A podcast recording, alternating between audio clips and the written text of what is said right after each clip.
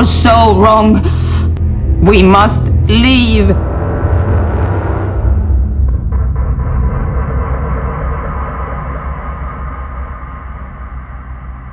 Hello, welcome once again to Dark Discussions, your place for the discussion of horror film, fiction, and all that's fantastic. I am one of your co-hosts, Philip, from the state of New Hampshire, in the U.S. of A., and with me in the state of Michigan. This is Eric. Eric, how are you, sir? I am well. Excellent. And in the state of New York, Hi, this is Mike.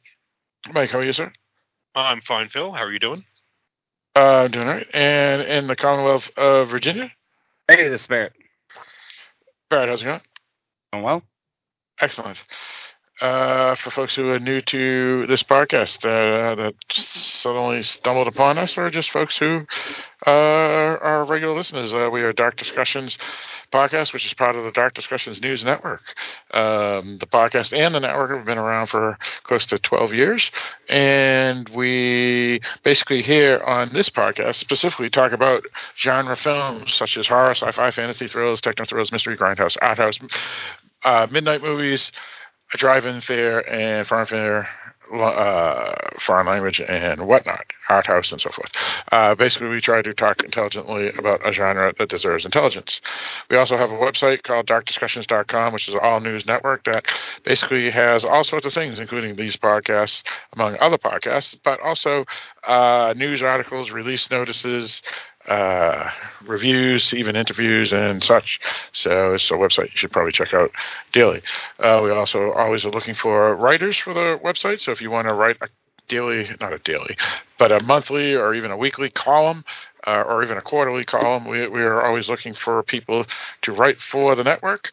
Uh, you can fatten up your resume uh, to show that you uh, are uh, a writer for a news outlet, specifically uh, movies and such or whatever.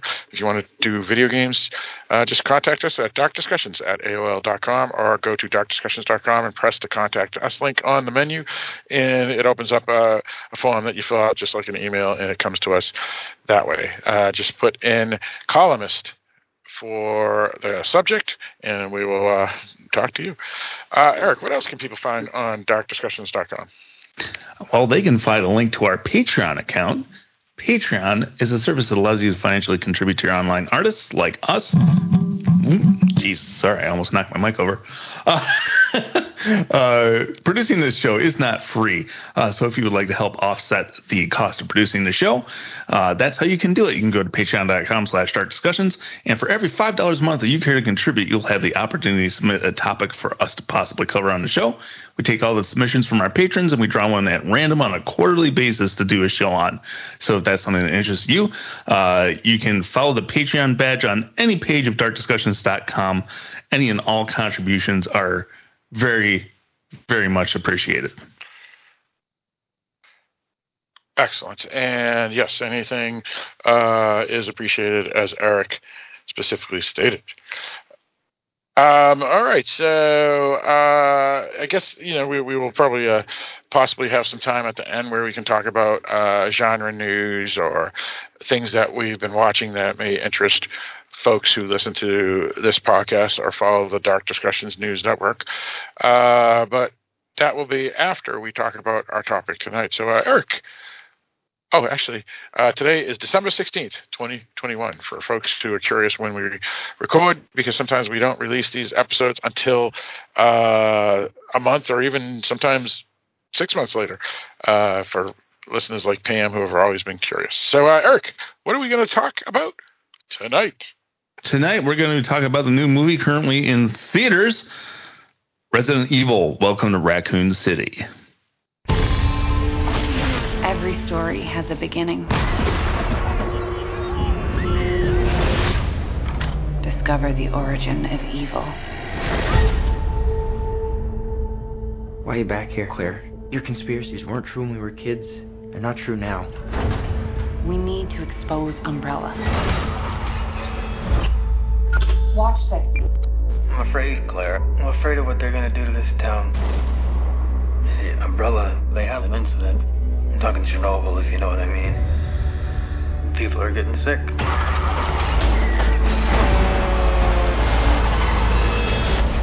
gotta help us, Claire. Let the world know what's really going on.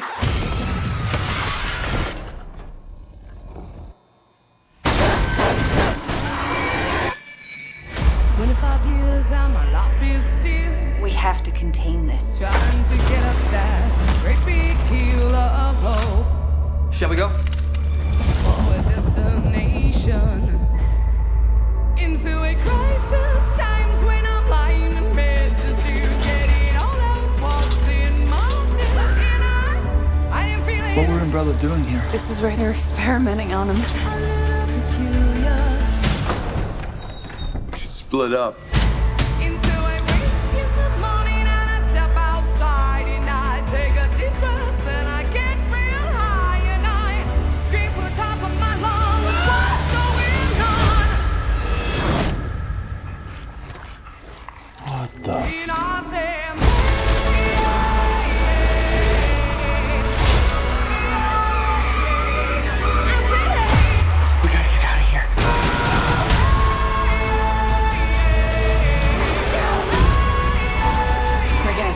Down.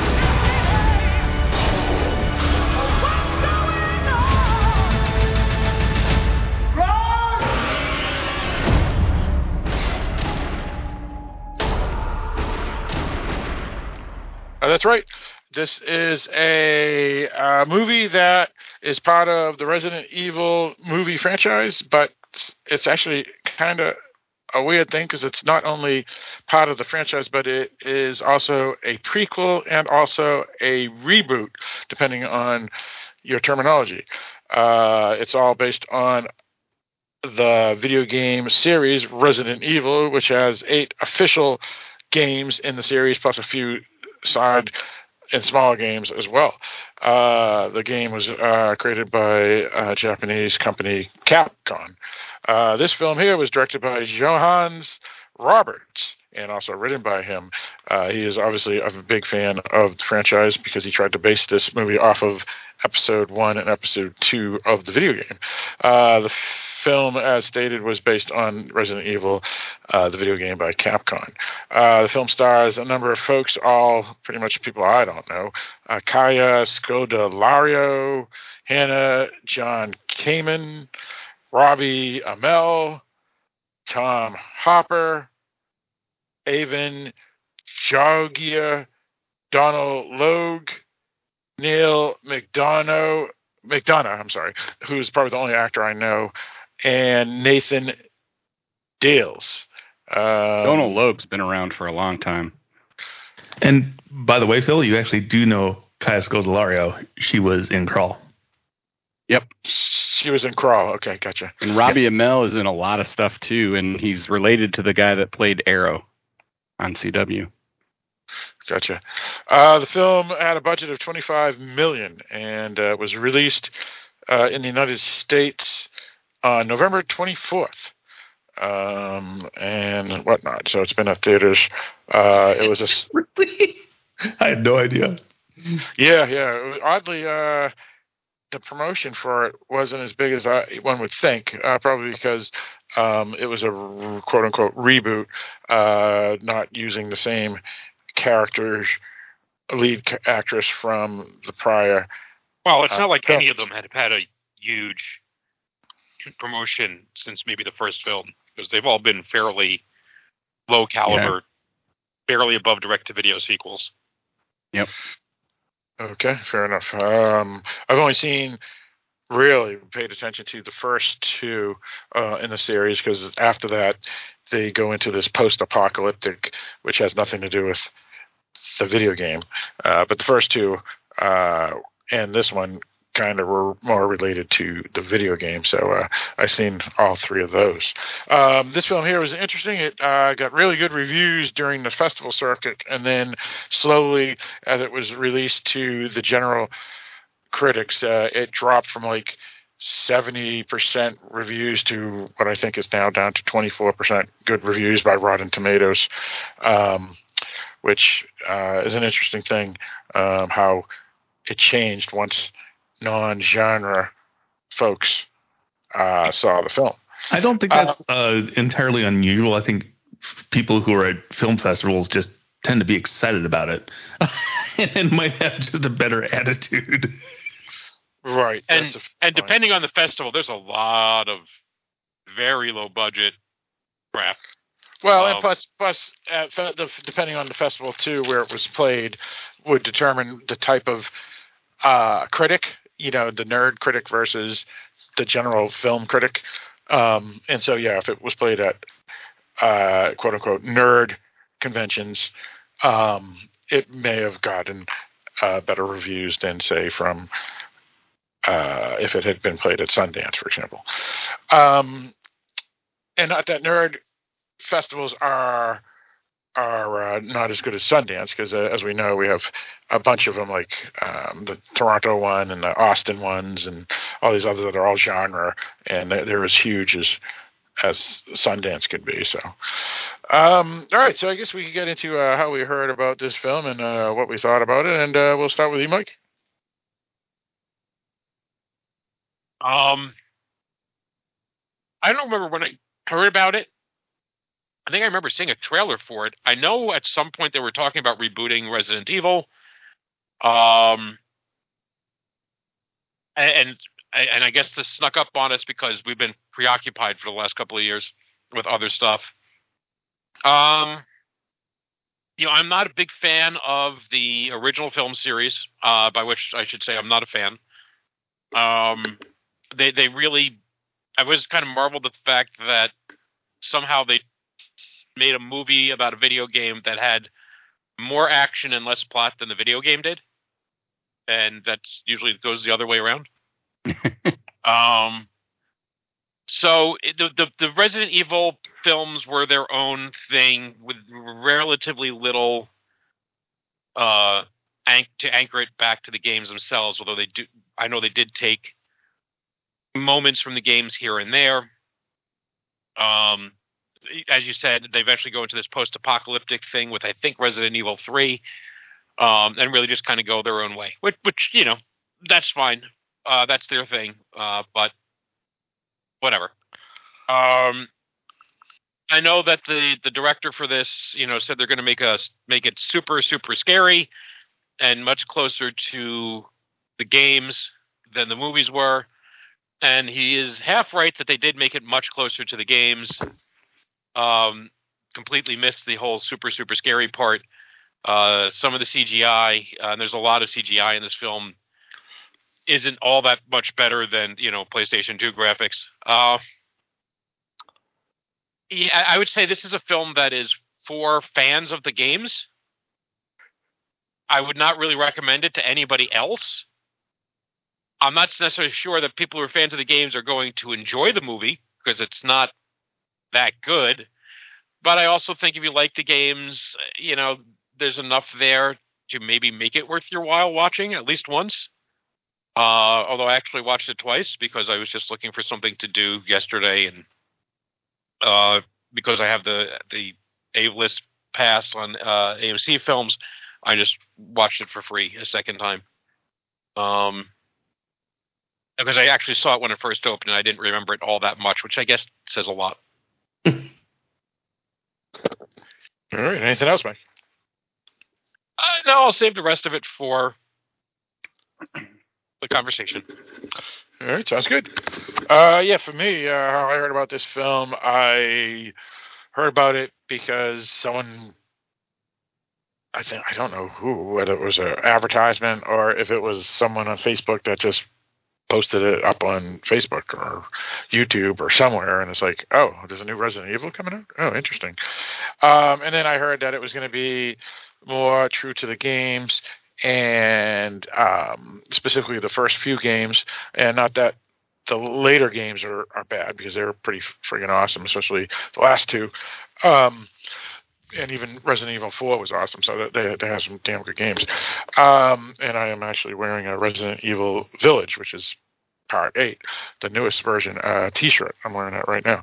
So, uh, Resident Evil, um, the first two games, you know, was, was the beginning of, of the true horror um, video game thing. And so I was kind of excited to see this film, even if it was slowly dropping in rating every day. I was checking. It's like, oops, whoops. But I said, yeah, but if it's a reboot and it's, um, like Mike said, closer to the games and going to be scary, I was on board. Um, but yeah, I'm, I'm kind of right where Mike is. Um, it is closer to the games, um, though not that close and it was not really that scary either. Um, also, I, th- I, felt the casting of all the, the people in the cast, uh, except maybe Neal McDonough, uh, was was mediocre. Um, the characters that we know from the video games um, and what we see here, never mind, obviously the the actors that were in Resident Evil, the first film, um, which actually um, have have pretty good charisma, from Michelle Rodriguez to James. What, uh, what's the, uh, the the English guy that was also in Discovery Witches? Purefoy or something like yeah, that. Perv, yeah, that guy. He's good, and, and Milla Jovovich. Yeah, so a lot, lot of good stuff going on in the cast there. Um, in this cast, I, I, I wasn't too uh, excited about uh, after. I mean, I didn't even know who they were, and then after I saw it, I go, yeah, that, I don't see any of these characters as any of the characters from the video games, um, or any of these actors, I should say, and actresses. Uh, but um, I, I, I can't say I was not entertained. Uh, I, I, it wasn't wasn't a great film, but I wasn't like, why am I here? This is horrible. This is the most disgusting thing I've ever seen. Um, but yeah, I, I would not. I, I, don't know if I could even recommend it for zombie fans or for people that are fans of the game. Uh, like Mike said, possibly because um, it's just okay at best. So yeah, it was all right. I mean, that's all I got to say. Um, Eric, what, what do you got? Um, I was vaguely aware of the notion that this movie was coming out, but I was just surprised when just now you said it was released on November 24th because I had no idea it was already in theaters when you told us we were going to do it this week. Um, and I pretty much could like without even looking at anything, without watching a trailer, without looking at a poster, without reading a blurb, I was just like, "Oh, good lord, this is going to be garbage." Uh, and I was I was mostly right. Uh, garbage might be a little harsh, um, but it was certainly forgettable, as as Mike already demonstrated. um, uh, the thought that most occurred to me while I was watching this movie is, "Wow, I saw that in the first Resident Evil, only it looked better." Um, so yeah, I haven't played any of the Resident Evil games, so I have no attachment in in that regard, and I'm just watching these as movies. Um, so this was bleh, just it's not remarkable in any way. Uh, I would like to see uh, Kaya Scodelario in uh, more stuff. Um, I liked her in Crawl. Um, and she had an interesting vibe in this movie. It kind of reminded me of Faith from Buffy the Vampire Slayer. Um, so I would like to see her in more movies. I don't think the fact that her part was bad in this movie was her fault. I think it was the movie's fault. Um, so yeah, but other than that, I found this movie to be uh, completely unremarkable and generally a waste of my time. All right, sounds good. Um, Barrett. Um, I heard about this because I saw the first one. I haven't really played the Resident Evil games. Um, I'm not sure I even want to say I liked it because after all of that, I don't see the point. I enjoyed it. I thought it was fun. There were some funny parts to it. Um, was it perfect? No. Was not scary if that's what the director was going for. He kind of missed that mark, but I didn't really think the first one was that scary. So anyway, it was an okay film. I enjoyed it. All right, sounds good. Um, so uh, Eric, uh, do we have a IMDb slash wiki? wiki wiki. Set in 1998, this origin story explores the secrets of the mysterious Spencer Mansion and the ill-fated Raccoon City. That's it. All right, sounds good. Uh, yeah, that's good enough, I guess. Um, all right, so um, let's discuss um, things. And before we begin, uh, people who are new to the podcast, or just a refresher for those who listen to us uh, all the time, uh, basically we talk about uh, non-spoilery stuff. The first uh, part of the podcast, and then at one point we'll throw up the spoiler alert and talk about everything and anything uh, related to the film. Because again, we aren't just a review podcast; we also critique and dissect uh, the film. So we're a critique um, podcast as well, not just a review podcast. Uh, so uh, before we get into any of that, I guess spoilery section. So uh, I guess we could talk about a couple of things, which is uh, out of the four of us, besides myself, the the, the remaining three of you, Mike, have you? I, I think you're closest to me. Have you played Resident Evil games, specifically one and two, and maybe even the remake they uh, they did? Um, I've played one, a little bit of two, which I, I've been itching to get back to. Uh, I've got the the Resident Evil 2 remake. Um, I played the original. I rate actually. I played Resident Evil remake on the GameCube back in the day. I played that quite a bit, as well as Resident Evil Zero, which was the the, the prequel on the GameCube. Um, then Resident Evil Four and Five. Very little of Six. I just didn't get into it for whatever reason. And I played Seven. I think last year. Um, Yep, but I only played that through once. Um, I didn't feel the, the need to, to go through it again the way I have the other games in the series that I enjoyed. Um, I mean, personally, Resident Evil Four is uh, is a blast, but it's a different feel of the game. I think really you'll like, se- you'll like you'll like Village then because Village is just just like it. Continue.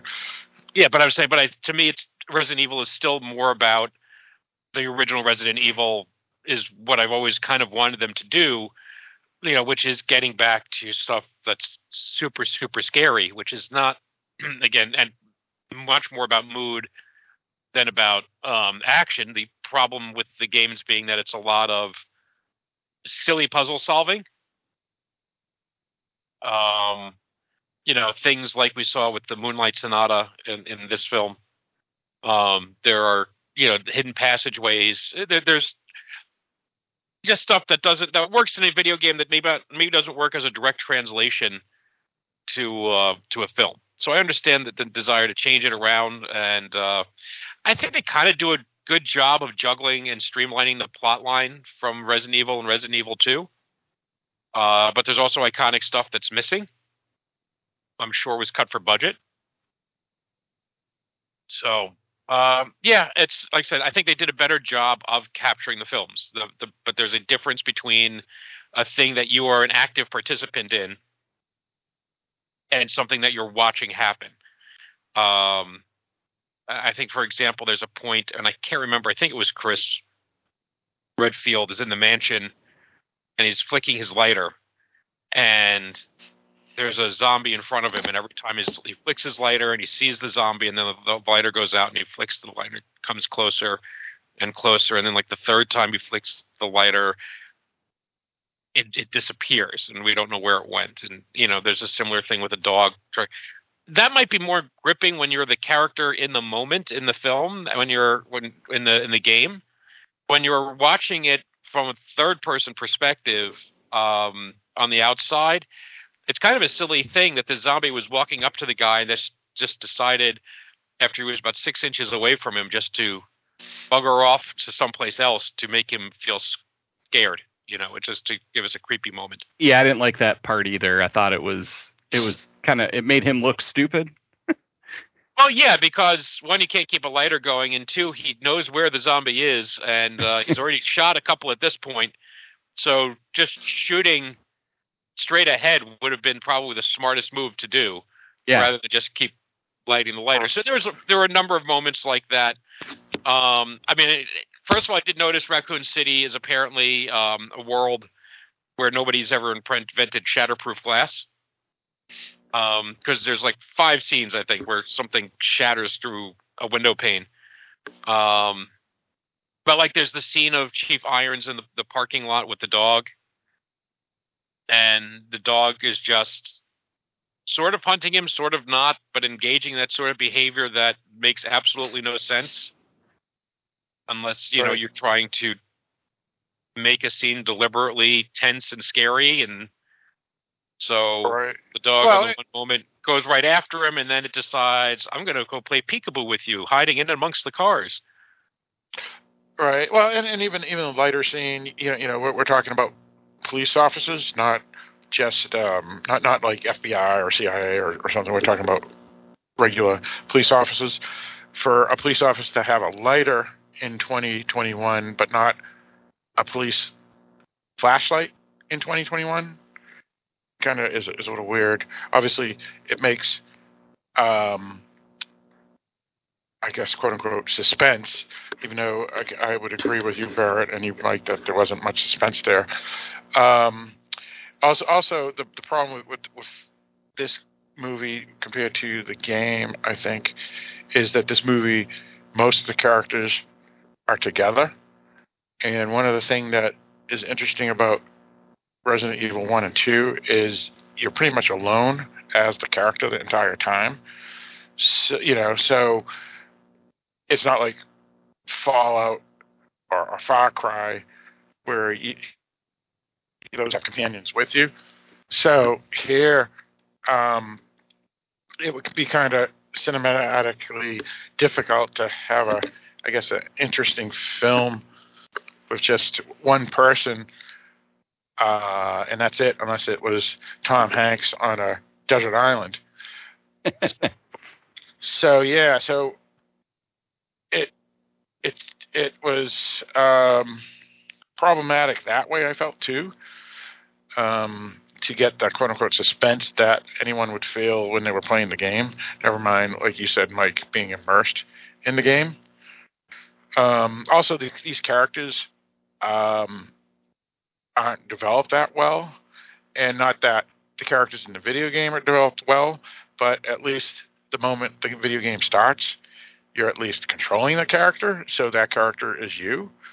While here, we're not controlling anybody, and we just given these characters, and I don't really feel anything for them. None of them had any charismatic things. I, I know Eric liked the lead actress that played um, Claire, uh, or, or whatever her name is. Uh, yeah, uh, Claire Redfield, uh, Kay uh, Scodelario, but I, I felt uh, she has no charisma in this film at all. So I, I don't I don't think any of the the roles were, were cast correctly. Um, but Yeah, like I mean, I'll point out the the guy who plays Wesker. Uh, yeah, yeah, that's it. Yeah, right. He's he's feels completely miscast. He Yep. has um, plays. I think it's number one in Netflix is The Umbrella Academy. Yep. and he's good in that. But in that, he's basically playing like a Captain America type, right? And you Yeah. can see him for that. oh for sure. And the idea that he's playing Wesker, Right, who's supposed to be know, like a sociopath, and he really who should be like a yeah, who's kind of like a, an Agent Smith from the Matrix, right? I mean, right, right, Um, exactly. you know, it's it. Uh, it- he just doesn't. I understand that you, don't have to change. I understand you maybe want to change the origin and put all the characters central to the story and maybe get a connection between the characters, but it just like if I had a list of people that you know I think would be um like the worst casting for Spencer, he would be like right above uh, Octavia Spencer. I think that would be like you know as far as bad casting. Um, for who's who's who uh for out not for Spencer for Wesker for who Wesker should be. So um, so that that was off, and I don't know. I mean, look, I get that the characters are video game characters, you know, and sort of like when you're casting comic book characters, you're you're you're dealing with artificial creations, and you're not going to get something that looks exactly like them. So I get that, and I understand, you know, but yeah, I mean, this it's not. I mean, this wasn't a small budget movie. It had like a budget of thirty something million dollars, which for a horror film can be huge. But man, I just didn't see a lot of it on screen, or I didn't feel I did, and I certainly didn't feel it in the cast. I have a funny story about this. When I went to see the movie, the guy that was um, giving us our popcorn and drinks, he was like, "Yeah, I saw it. I didn't really understand it though. None of it made sense to me. I don't know anything about the Resident Evil games." And he's like, "Should I go and see the original that this was rebooted from?" I just Well- thought that was pretty funny. and, and you know what's funny? He's right because the the the thing that's about the games as well as that first movie is you learn what is causing the problem really well. I mean, in, in this one, they just say there's some company named Umbrella. They barely even show the umbrella symbol, and uh, and that's that. Well, at least in the first movie and in the games, because the games you know last for eight hours or ten hours, depending on how long you, you play, depending on where you investigate. Um, you slowly learn about Umbrella Corporation. Well, if you watch this movie, you, you don't know what, what, what do you, what's going on here. What, what do you mean? There's a company. yeah, it is a little bit of a mishmash when it comes to that. Yeah, so I, I felt that was that was a problem. Um, that's the. I, I know, Mike. You said you weren't a fan of the first film, and, and the first time I watched the film, I wasn't either, because back in those days when that film came out, I liked my horror films to be psychological horror films, not action horror films. So I didn't like the film, but as I've grown and allow and seen more B movie horrors films, you know, midnight movies, grindhouse films, whatever. I, I can appreciate action horror and a film like Resident Evil, the original. And the thing that I liked about that one, even if it wasn't the psychological horror that I was expecting, it was a techno thriller as well. And it explained the company and it showed all these cool things and, and whatnot and, and set pieces. So, Plus, had the creepiest computer voice ever. yeah, right, right. Yeah, yeah, exactly. Just- Yeah, I just, I mean, for me, just at throw an the time English, English accent, you know? Go on. right the, the time that game came out not the game sorry that movie came out was i think 2000 and was it 2001 Damn, are we old? We are. that sounds about right. That is ridiculous. so 2002, actually, 2002. 2002 20 so like resident evil 4 comes out after it and resident evil 4 shifts the focus of the games a bit um and it's more of an action thing i mean the one thing resident evil games were Right. notorious And, and it's, and it's not straight zombies anymore either. Right. One of the reasons I never played the original games, I played the remakes, was the controls were pretty crappy, and they kind of improved the controls a little bit on the certainly the Resident Evil One remake. Yeah, Mike, Mike, I could interject to explain it for folks who haven't played the, the original. Oh, it's really hard to explain it, but Well, no, no, it's pretty easy. It's basically you walk into a static room. Right. So the- they the want to control the camera angles Exactly. that you're So- watching. So you're you're you're viewing every room from one fixed angle, a different angle for each room. Right. and therefore that limits your control for your character. And so, as each room, it's a little different too. right, and like if you're pointing up, your character walks forward, even if he's walking left on screen, or down on screen, or right on screen, which makes aiming, you know, a, a bitch to do. And I was you know, gonna and that's say that sounds the- like a nightmare. oh, it is. Well, it absolutely Once- is. once, once you once you get used to it, though, it's it's not too bad. But it, it is bizarre compared to you know what we see nowadays. But continue, right and part of it is because you know they're at the time they were they were pushing graphics they were pushing mood they did integrated because it was you know the first time you had you know video games on on discs on a home console so they incorporated a lot of very poorly acted live action footage Um, you know, which they which they ended up go back and replace a lot of that with with uh, computer graphics in later uh, renditions, sort of like the, uh, I believe, if I remember correctly. Um, but anyhow, it was it was just not great. Um, the controls were awful, very clunky, and part of the reason the games were scary is because you didn't know if you could actually shoot something standing two feet in front of you. So that added tension, and there was tension in terms of like saves. You know, you had limited numbers of saves, and, so and a limited number of uh, uh, bullets and bullets and all the rest of that. And you know, and then on replays, you know, you you could get like unlimited bullets and things. It completely changes the flavor of the game. But the main thing of the game is to go around and kind of solve the mysteries, open up the new sections, solve this puzzle by putting a statue on the mantle here or finding medallions that you inserted in the holes in the wall and there's very much a mystery puzzle aspect to the game which is just not going to make an interesting movie sure, sure and is right. and is flat out ridiculous They, they kind of did part of it in this one, though. and they, and they did it. They they homaged it with two things. There was the the passageway in the orphanage, and there was the the passageway in the mansion. So they touch on it a little bit, and those are the nods. I think that was about the appropriate level of doing that. And the the games themselves are full of that stuff. Um, but I think it's like telling that they wait. Like you, the I, I looked because I, I forgot about it, and then in the rewatch, um, I checked my watch it was like 10 minutes into the movie and they before they give you the opening scroll describing Right. setting up the scenario and by which point i don't know that you even needed it anymore because it didn't really tell you anything other than the fact there's a lot of poor people in this town which i don't even know why that was necessarily relevant uh right i mean it's your basic company makes a bioweapon bioweapon gets loose people dying and turning into zombies story, right? At this point, that may have been novel when Resident Evil came out. It ain't now. It sure as hell isn't now. Um, and Resident Evil coming out in '98 does. Um, yeah, I think you could probably credit it with bringing zombies back into the mainstream and bring, bring pushing them into the fore because you hadn't seen like a lot of zombie films prior to that. Um, and turns out you know zombies end up being you know the perfect video game opponent because they're people that you can shoot without guilt um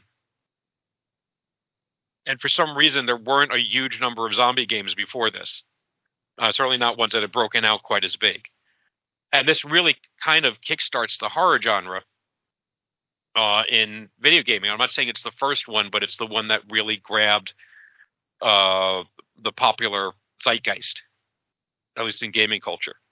Obviously, you also had Doom, but that was a, a shooter. Yep, yep, yep. Doom, Doom was was probably even before this one, yeah. But but it- but it's generally the same time period. Yep, absolutely. And and that was that was a horror film, game too, even if it was more of a shooter. Yep. Right. So, I don't know. That's so the, that's really- the reason why I, I bought my first Windows computer was because of Doom.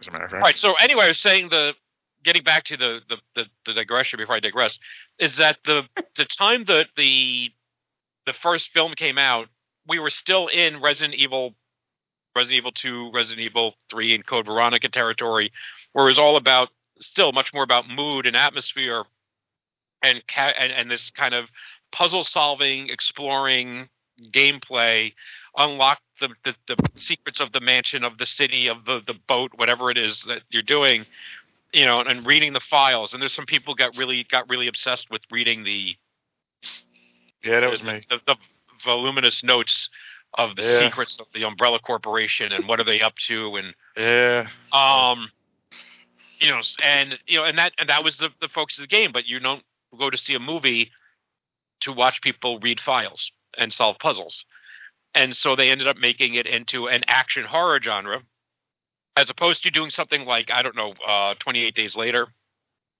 which they could have done um which would have been a more straight zombie story that was a scary zombie story they they turned it into full on action and there's very little of the uh, the actual tone of the game in that first film.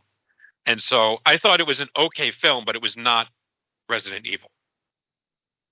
Right, right. Yeah, Um, if it had and a then, different and then Resident Evil kind of becomes part of that, and I do know they do like there's the the, the infamous scene with the lasers, yeah, the laser Yeah. Right? And that and they do an homage to that in Resident Evil Four. So clearly, by the time Resident Evil Four comes along, the movies are having an influence on the game. And some people, like the die-hard, die-hard fans, and I would not remotely put myself as one of them because I played the hell out of Resident Evil Four. Yeah, it was a great. Yeah, we'll say Resident Evil 4 kind of ruined it, man, because it like turned it into an action game. Well, not only did it turn it into an action game, but it removed the zombies really as as the main villain too, right? yeah, but I mean, there's things that are close enough. Well, Actually, I think true. it would have been more interesting if they had done maybe a story from the later games or something. I haven't played any of them, so I don't know how different they are. But by redoing the first story, they were holding themselves up to the original one, and that's you know always a thing fraught with danger. Well, and they, what I do think was really interesting is they really started with Resident Evil 2. Again, I haven't fully played it, but Resident Evil 2 starts in is in Raccoon City, and the game starts at the Spencer Mansion, which is you know overlooks Raccoon City, and they start us in Raccoon City, and then they talk about they found a body up in the mansion, and that the B team is up there investigating it. And so you're sort of getting that hint that it's this that that's the first game if you know your games. They're referring to very briefly the events of the first game and then the the the some members of our team here go up to investigate what's going on in the mansion which does happen in the game where you get some reinforcements sent up as i recall in resident evil 1 um and they go there and they split up which again is all kind of what happens in resident evil 1 so you do end up taking bits of resident evil 2 bits of Resident Evil 1 and splicing them together into a single story. And that's fine as it goes. I just think there's a lot missing in the execution. I think a great example there's um, a Resident Evil monster called a uh, a Licker. Because it's this this thing that crawls around on the floor and the ceilings and has uh, a very long tongue. Yep. Up until this point in the film, if you're like a, if you're a basic viewer who only knows like your rudimentary knowledge of horror genre and not necessarily Resident Evil itself, Or you're talking about a zombies, movie that's that's all zombies, and here is this weird monster thing Right. that comes out of nowhere with no explanation. Yep. Um, they you know they, they I thought it was interesting that they included um Lisa Trevor, who was an addition to the Resident Evil remake, but not part of the original Resident Evil game without a whole lot of explanation as to you know who she is and there's a character with like a very tragic story and backstory and all that figures kind of prominently in the film Yep. but more or less works as uh, as the the deus ex machina to deliver our characters where they need to go and to save them when they need them and then it's kind of unceremoniously you know written out of the film you know after she served her purpose Right. with, with without a real thing just the characters go through a door and she doesn't and that's the end of the character so it's it's that's that's kind of weird and it's sort of like you could see something oh yeah let's throw that character in from the games and yeah but we're not invested in the character from the game unless you actually are invested in the character from the game if you're somebody who's never played the game what the fuck was that Right. Yeah, and and that's all fair criticisms. Um, I I didn't understand anything to do with the Lisa Trevor character because I, I hadn't played the remake, um, and and it was kind of I was glad they kind of had that ten minute you know flashback sequence, but I would have preferred if that 10 minute flashback sequence was the typical thing that we see in, in movies now, which is the evil corporation doing something terrible and and whatnot. Because the Umbrella Corporation is so important, especially in those first few games. While here it was only represented by basically uh, Dr. Birkin. And I didn't really feel he had any importance to Umbrella because Umbrella really wasn't emphasized. It was really more just him and his experiments. And if you're a fan of the games, Umbrella Corporation and the Umbrella symbol is everything, especially in those early games. And I, I felt they, they kind of like glossed over or ignored Umbrella um, to the point of um, disappointing anybody who was going in looking um, to this as, as like an homage to the the video games, you know, because you know, like you, you said, Mike uh, and Barrett, um, if you've read anything the director said, this this this guy was yeah, I'm a big fan of the games. I wanted to bring him to feel the first games and whatnot, and like you said, Mike, those first two games, there's a lot of umbrella stuff. Even if it is in journals or computer screens or books that you open up and you have to read, it's if you read it, it's it's big. And here they, they didn't really do that. I felt. Well, it's it's but again, it's all stuff that doesn't translate well to a movie. You're right, reading Yeah. journals and it's it's Right. it's the generic evil corporation. It is you know that that makes a, a, a bioweapon, and that's really all you need to know about it. You know, it's just this you know the sinister mega corporation that rules the world. Eh, Maybe should they should have had that as the ten minute prequel. I mean, ten minute intro instead of the Lisa Trevor stuff. Well, I think here's I have a problem with the whole prequel thing because it does. First of all, they have uh, uh, William uh, Birkin. Right, is that the actor? Right, so Uh, William oh, Birkin- no, no, Wi- William Burke McDonald. is the name of the character. McDonald. Right, sorry, is Neal McDonough? Right, William Birkin is a doctor. So Neal McDonough. Now, no, Neil McDonald, I've seen in other things. Yeah, he was Um, in that western that we did an episode on. Hostels. Uh, no, uh, uh, No. the west. It was a horror film. It was one about. Um, it was one that woman directed it, and it was from a few years ago, and it may have been a a choice for our um, our uh, Patreon stuff. Um, what the heck was it called? Uh, I'm not really seeing it in his filmography, but anyhow, I mean, uh, Ravenous. I thought- Ravenous. oh, Ravenous. Okay, yeah, Ravenous. Yeah, yeah. He was in Ravenous. yeah. I mean, he he just you know drips of being a villain, and it's kind of hard not to look at him and think, Yeah, I want to cast you as a Nazi. Right, right. Um, He's too even if I'm not cartoonish. making- he's a little cartoonish, but uh, you know, on this I don't think it's bad. But in the oh, so in the flashbacks, he has that uh, sort of Better Call Saul look of a guy who is they just did the flashback and gave him a wig and uh, to make him look younger. It's not his So- fault though. The dude just looks that way. Yeah. Yeah. he gets cast So- as a bad guy so much too. It's just you know, kind of know what to, Right. to expect from him. Oh yeah, he just has a. He's like that um, Udo Kier guy, where he's kind of good looking, but he had, oh Christopher Walken. He, he's kind of good looking, but he has that weird look that just makes him look something off, even if in real life there's nothing off with him. But Yep. he just ha- has that face and those eyes that make him perfect for being typecast.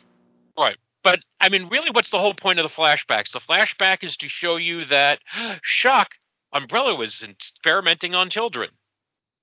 Sure. um, okay, there's no payoff to that, right? We don't ever get to meet the children who are the, the experiments other than Lisa, Right. um, who, who we meet anyway. And it gives you the backstory to connect uh, Claire and Lisa. A Great memory on the behalf of Lisa, who, you know, Right. interacted with Claire for five minutes 20 years earlier. Um, Right. Well, plus, and, plus, and remembers her name. Plus, if we want to see the experiments, we want to see the Licker and and the zombies. Not Right, and they make a mention of uh, Jill Valentine makes a mention of which is worse to die by be getting eaten by a giant snake or by a great white shark, which are references to scenes in the first game. Uh, oh, oh they even have the the Jill sandwich reference. That was awesome. yeah, they have the um, you know, Resident Evil Yes. Two famously has the, the the the scene with the crocodile or an alligator in the sewer. So there's all these things that are all that there's weirder, bizarre things that we never really get paid off. You know, Yeah, because I'm sure they just they just don't have the the fan service stuff. They don't have the time and or, and or budget to do. Um, but they do this backstory and spoiler warning. we find out Jill ran away at some point. Not- And not- not because Jill, they were going to Claire. not Jill, Claire, which ran away because they were going to experiment on her. Right. And all that did is open up to me a, a whole bunch of like, wait, what? So, because she's in this orphanage with her brother, who protects her. She comes back years later, and they're estranged, and we don't really know why they're estranged. Because you know she ran off, left him behind, so they they didn't experiment on the brother. I'm guessing, right? That they mm-hmm. lie to her, say she's been adopted, and they walk her away, and they're they're clearly going to walk her off into a lab to become their latest victim, and they see them go through the journal at the end of all these kids who are dead. Like so, she's been on the run since she was eight, and yet she's she she was still in contact with her brother to some degree, I guess. And I, I just kind of felt like confused as to why that was even a relevant plot point. It didn't need to be there. Yeah, that's a good point. There there was no reason for them to have this animosity that they waste like five minutes at the beginning of the film because it has nothing to do with the rest of the film. They could have just had her come in. You know, she was coming home to for Thanksgiving to say hi to the brother or something, and and and that's Well, that. she's And, okay, investigating, right? She got the the message from Rat Boy. Right, Uh, right. So, so they could have had her already be still close with the brother and come home and say, yeah, yeah. So this is the video I have of this guy. Do you know this guy? You know, I would have been more interested in that than, you know. but they have to set up. They have to set up conflict. There has to be interpersonal drama so they can reconcile later on. I guess, yeah. That's too bad because it was a waste of, of screen time. I felt. Yeah, a lot of it was. But again, that's the only way you bring Lisa into it to give her connection with somebody if you have that flashback at the beginning.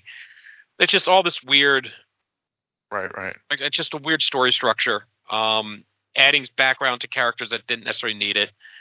Um, turning Leon Kennedy into kind of a joke. Uh, you know, eh. Oh yeah, that was that was terrible. Um, Well, and you and you knew, you knew he was he was, yeah, yeah. That that that was that yeah that was weird because he's like one of the best characters in the video games, and he and he was just like this. Yeah, exactly. It was just weird. well, but even then, as a character in a video game, what is he? He's a guy you move around to shoot stuff with. right, uh, but but but he, like you say, but at least he's not a joke. You know, in in the video game.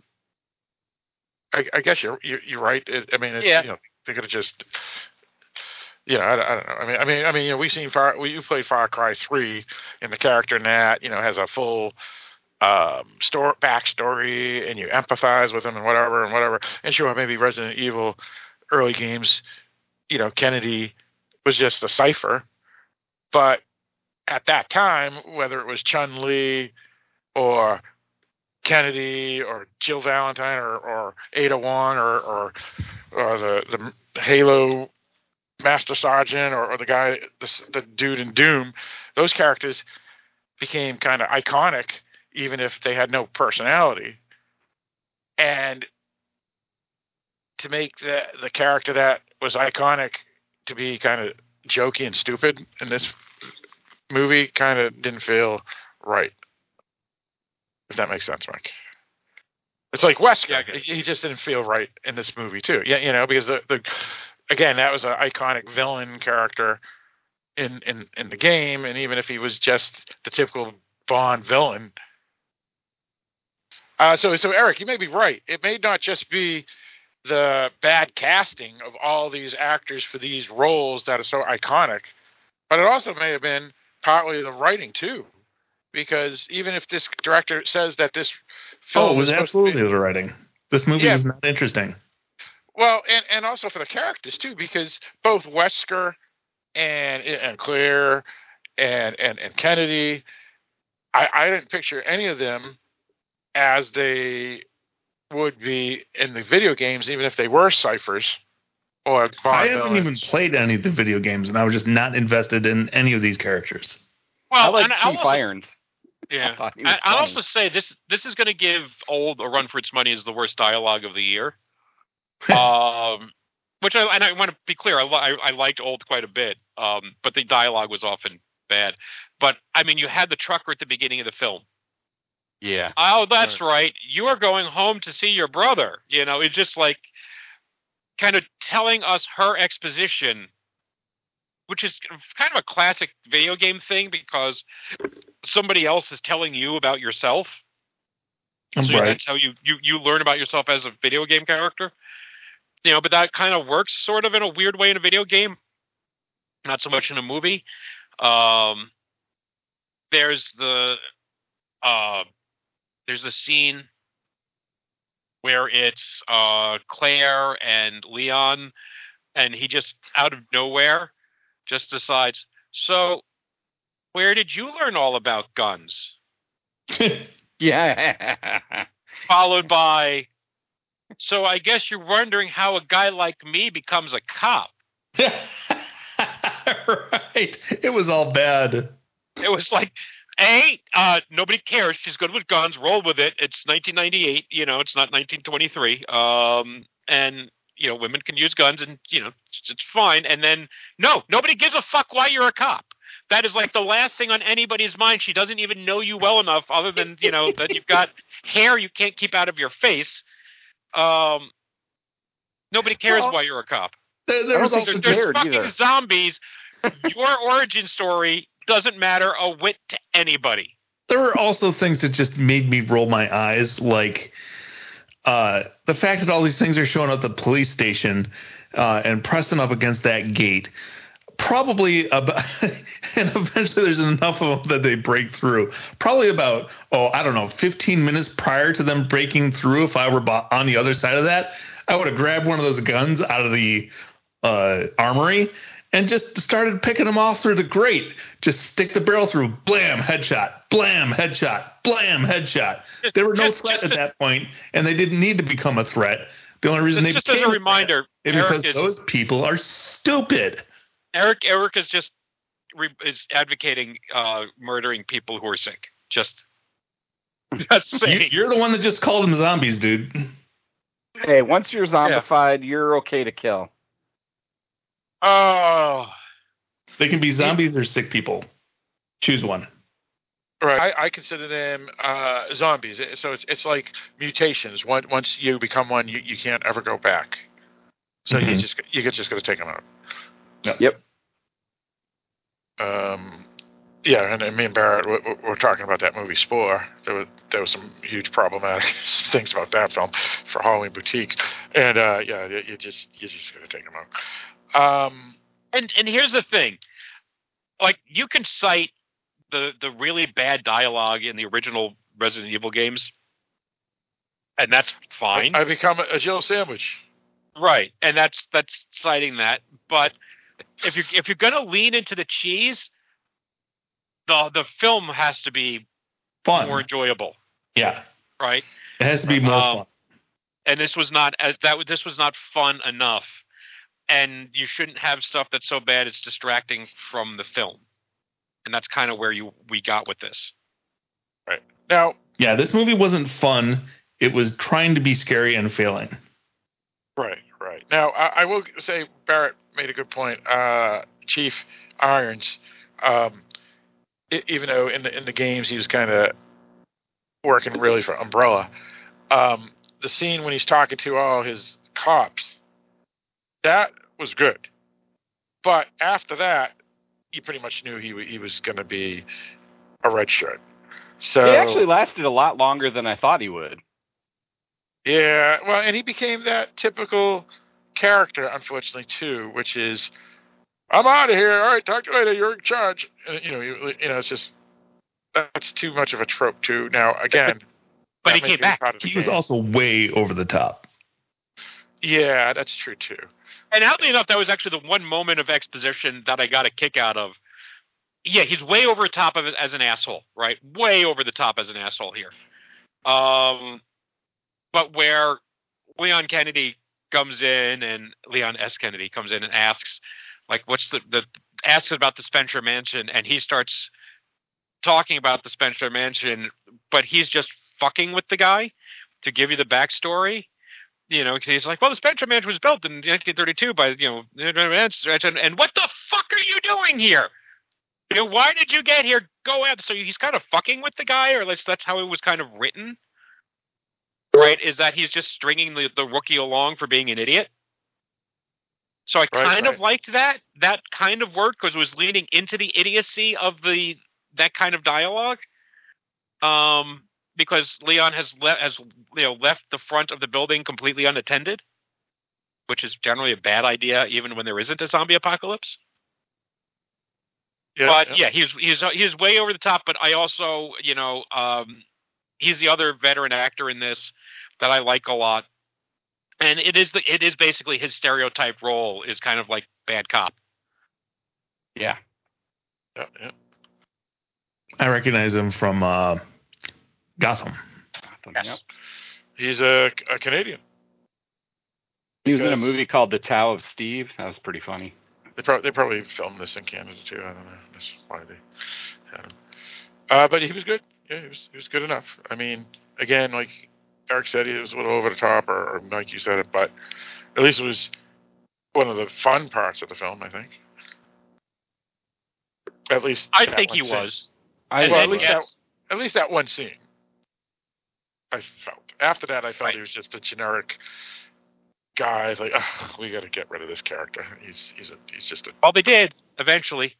yeah. I. I like when he comes to the barricade too. Yeah. Yeah. Um let's see what else. Um yeah, the helicopter pilot, that was that was a little weird. I felt. Um I, I wonder if, if that's how it would have been where I'll just wait here in the helicopter. I don't know. I, I, I kind of remember that as being a part of one of the games, um, but I could be wrong. Um, where the where the helicopter crashes, but I, I could be completely forgetting that. I'm But it was weird because he was on the ground. It was weird because he was on the ground and then he's getting attacked and takes flight. Oh Well, yeah, because that's he's got a helicopter that's with with the non-shatterproof glass. They didn't show it going up though, so it's, That's it, true. Was, non it was weird. Well, and, and its reason is is that yeah, they, we see him get attacked, and then you know they they cut back. So was he?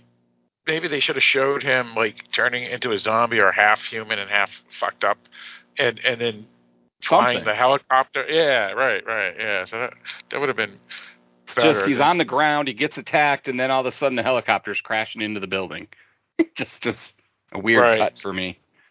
Yeah, yeah, that that does kind of annoy me when I think about it. I'm I'm with you, but there, Barrett. Um, now what about Neal McDonough's character? We we talked about Doctor Birkin a little bit.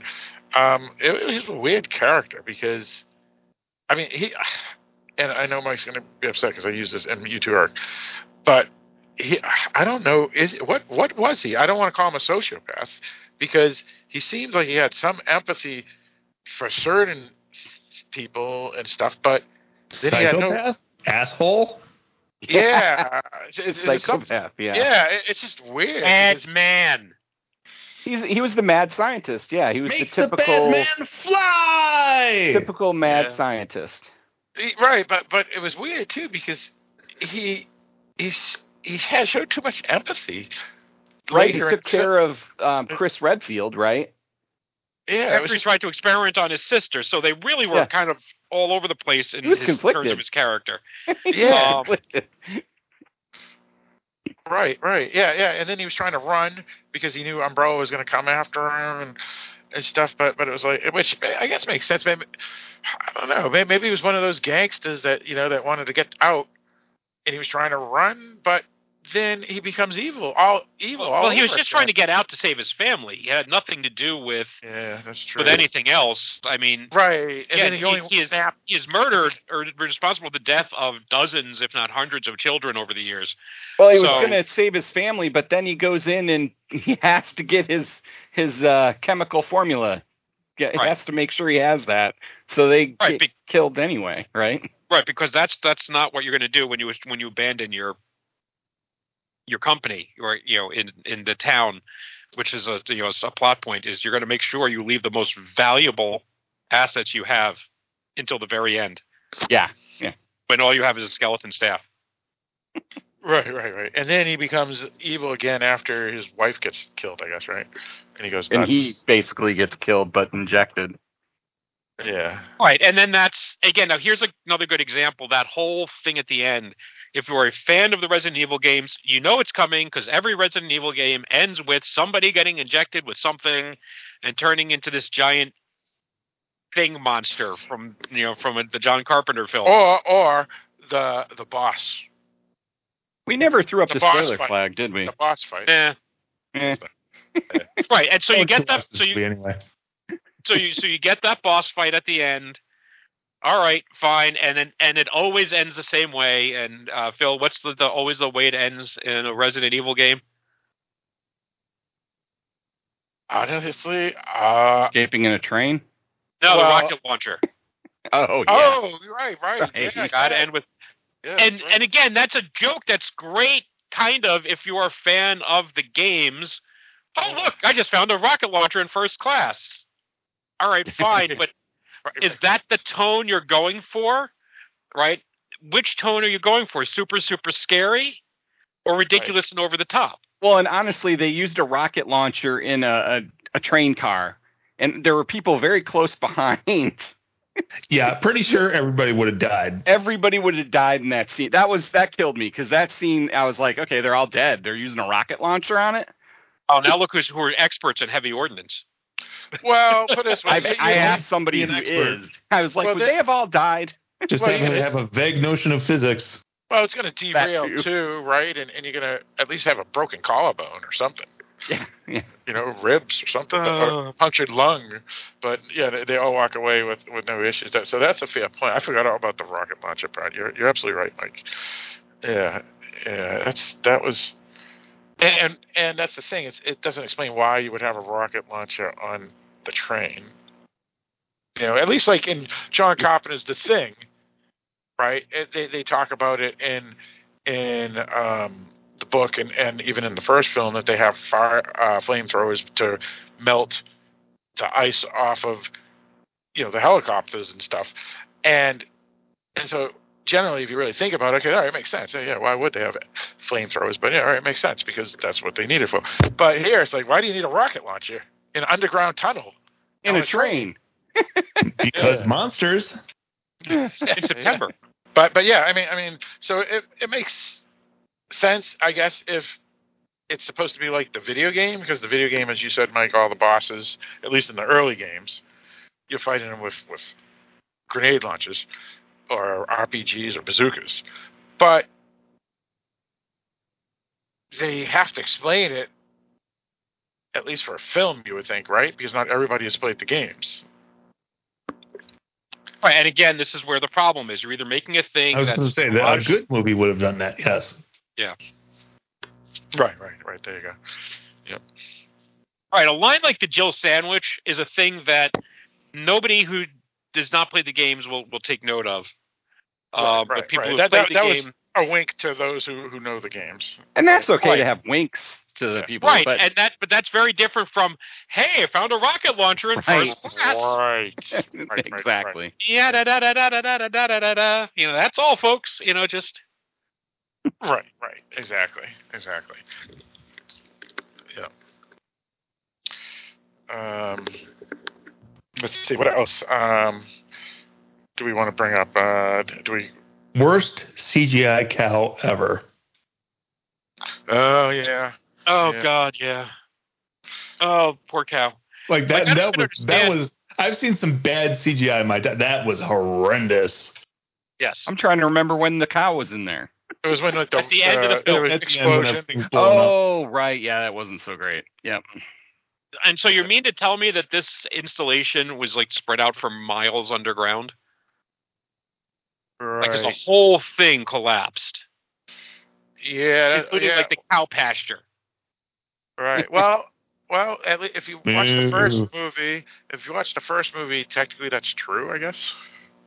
But I, don't- I don't know. But also, also the thing that was weird is why was the cow even still alive? I don't know if the zombies would have got him. It was a zombie cow, dude. It was just All right. Or it could be like uh, Dawn of Yes. the Dead, the remake, where the, the zombies ignore dogs and stuff. They just go after the peoples. Yeah. That's possible. Yeah. Yeah. So that yeah, there was some pro- there was some problems there too, especially for a twenty five million dollar budget. Uh, it was like Eric. That's a fair point. It was like CGI from 2002 when the video game first came out. More like 1996. Yeah, yeah. It was true. it was bad. There was some bad CGI. Um, it- yeah, and there's a lot, and I, I can be forgiving of a lot with with with CGI. I'm I'm not you know one of these people who like will hate a movie just because it has shitty CGI. Uh, but it's not a mark in its favor, and the fact that it's Right. based on a video game doesn't give it a pass to me. Well, and then and the thing is the th- there were like two things in this movie, like the dog, right? When a dog shows up, I'm like, okay, that was in the first movie, but it looked way better. and and Right. also, what, what do you call the the monster thing with the teeth? The Licker. The Licker. Uh, that was in the first movie, but it looked way better. So like, I don't Yeah. understand how they've regressed in special effects over the last 20 years. That's actually a fair point. Yeah, that is a good point. Yeah. Yeah, yeah, because the dogs in the first movie in 2002 were pra- were practical. You know, the dogs just had, had makeup and, and costumes on, and the Licker was just damn good for 2002, and it still Mhm. looks good now if you watch it. Wow, here, yeah, that's a fair point, Eric. Well, and Yeah. even the boss monster at the end of this movie wasn't that great looking. Well, Yeah. it was better than the rest of it. I'll It was, that. but that's where all the money went, obviously. Yes, that's true. Yeah, yeah. Also, also, um, I think even even though they were trying to quote unquote do the first two video games in, in a movie, I, I think I would have been more enjoying if they had these SWAT policemen and women trying to escape from the police de- department and going house to house trying to get out of the city. And I think that would have been more interesting of a movie than trying to, I guess, do the, this the first two video games, So, or let- or let me just have a new something. script, or just do a new script. But yeah, Yeah. go on there. That's Let me ask you earlier. something. In in the video games, do they explain what they were attempting to do when they developed this thing that turns people into zombies? Is it the same as the, Yeah, the first Resident Evil movie? Yeah, yeah, basically, and, Okay. and it's, it's you know it's basically like the xenomorph and alien for folks who aren't familiar with Because we get none of that here. yeah, ba- It's basically like, they, oh, contamination! Everybody's a zombie. Yeah, yeah. ba- Basically, basically, it's it's Wuhan lab, but with monsters instead of a, vi- uh, a microscopic virus. If that makes any sense. Right, probably multitasking, um, making weapons and researching immortality. Um, because that's actually a thing with with the Lisa character is that she's immortal. Um, that you know you do end up fighting her in the game, but she can't die, so you just kind of have to chase her off and run away. Um, right, right.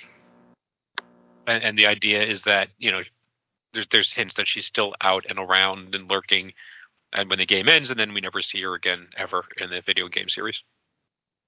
That's true because they they moved it to Europe and such. in Africa and yeah, Yeah, because Resident Evil Four was Spain, and Resident Evil Eight now is Romania, and then Resident Evil Seven was the U.S., but it was New Orleans or Louisiana. right, right, right. Yeah, uh, you're right. Though, like the first three games or so, they, they were all like right there in Raccoon City, and then once you leave Raccoon City, Lisa doesn't exist anymore. But again, if Lisa is a remake added to, I mean, a, uh, an addition added to the remake, then Right. it makes sense. We would never hear of her again. Yeah, that's true. Well, the remake came out, I think, before Resident Evil Three Seven. or Resident Evil Code Veronica. The remake had, we came out years ago. Which Uh, well, Re- Resident Evil Two remake that No, the Resident out- Evil, the Resident Evil One remake. Oh, oh, I, I don't think. Oh, I don't know. That's a good question, Mike. Yeah. That came out. That came out for the GameCube, so that was like Resident Evil 2002. One remake. Yeah, let me let me see. That's a really good question, Like Resident Evil One remake. Uh, of course, I spelled it evil wrong, and then it looks up Evel Knievel. Uh, yeah. So Resident Evil Two. Here is the home of of Evel Knievel. No, that's I didn't. Yeah, mean- I'm not sure. Yeah, that's a good question, Mike. I don't, I don't know uh, when when it came out. So I'll, I'll, I'll go. I'll agree with you, man. Maybe it came out way longer to go. So, yeah, and then when they made Resident Evil 2, they just never brought her in, then, right? Is that what it is? Yeah, that's what I assume. Right. Oh, here it is. The re- yeah, the remake of the first Resident Evil. Well, yeah, that's wicked old. You're right. Yeah. Christ, that's uh, 19. Uh, 2002. Yeah, March 2002. So it was. It came, they remade it when the movie came out. That's what it was. Ah, how about that? Interesting. The Milla Jovovich original. So, um, let's see. Uh, what else do we want to bring up? Um, what do you guys think of the zombies, Mike? Especially you, Mike. You're you're a designer, man. What, what do you think of the zombies in this film? Kind of generic. Yeah, There was some- not- There, there was some nice stuff early on where you had like the the people that were sick. yeah, the ones next door to Redfield's house. Right. And, Yeah, and the yeah. waitress with the bleeding eyes. Oh mm-hmm. yeah, that was kind of interesting. I like yeah. that too. Some of that early stuff. Yeah, the bleeding good. eyes before they turned was a nice touch. Yeah. Yeah, Yeah, that was good. Yeah, yeah. and- Oh, and the and the the truck driver after he turned, that, he was pretty interesting. And then he goes on, he, he's on fire, right? That was pretty interesting. I think it was him, Right, right? but- He was one, But yeah, but other than that, they didn't really like have any interesting, distinctive zombies. I mean, you had zombie in lab coat, which is right out of uh, I think the the first game, stumbling on the zombie, chewing on a corpse. Um, yeah, that's right. That's right. You had the horde at the gate. That wasn't really memorable. Right, right, right. Yeah, I mean, they were really just the people that we saw at the house, basically. Now, Right. brain dead, basically. Um, and and it's tough because you've got and that's one thing you can say about the Romero films, whether they were good or bad. He tried to make most of the zombies distinct, even if it meant you got something like a Hare Krishna zombie. Zombie. Yeah. Um, you know, Resident Evil, uh, not Resident Evil, Walking Dead has been you know going now as the TV series for uh, for ten years, um, and they still put a lot of effort into make, you know mixing up the zombies now and then so they don't all look just this, like the same thing. right, like the um, well zombie from season like the well zombie from season two. Oh, the bike you know, there was the, sewer, the sewer zombies in one episode, and they're all stuff where they try to give you a backstory as to where these, you know, how, you know, where were they when they died? What have they been through? They they try to do a little bit of that here and there. They can't do it with every single one, but they do it with enough to try to create some variety with it, and they're still successful at it. And these, all right, so these are all fresh kills. You know, they're all basically, you know, locals who have turned. So I don't know that there's going to be a lot interesting to it, but there was nothing that any of them had as or played at a role that was distinctive. None of them really steps up to be a centerpiece. It's all just Right. generic zombies attacking more on the periphery than ever taking like a center stage. Thing. Right.